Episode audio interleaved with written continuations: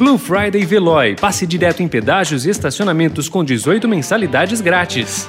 Notícia no seu tempo.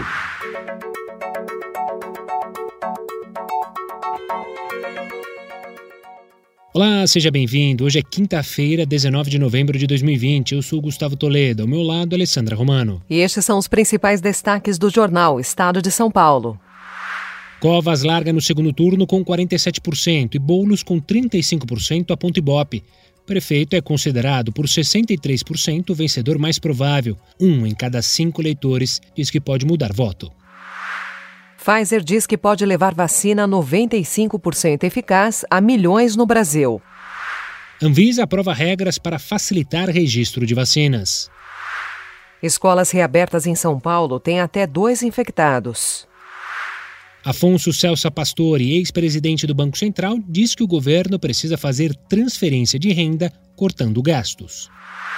IP, Jacarandá e Mogno, o alvo dos estrangeiros. Micro e pequena empresa deve ter mais 10 bilhões de reais.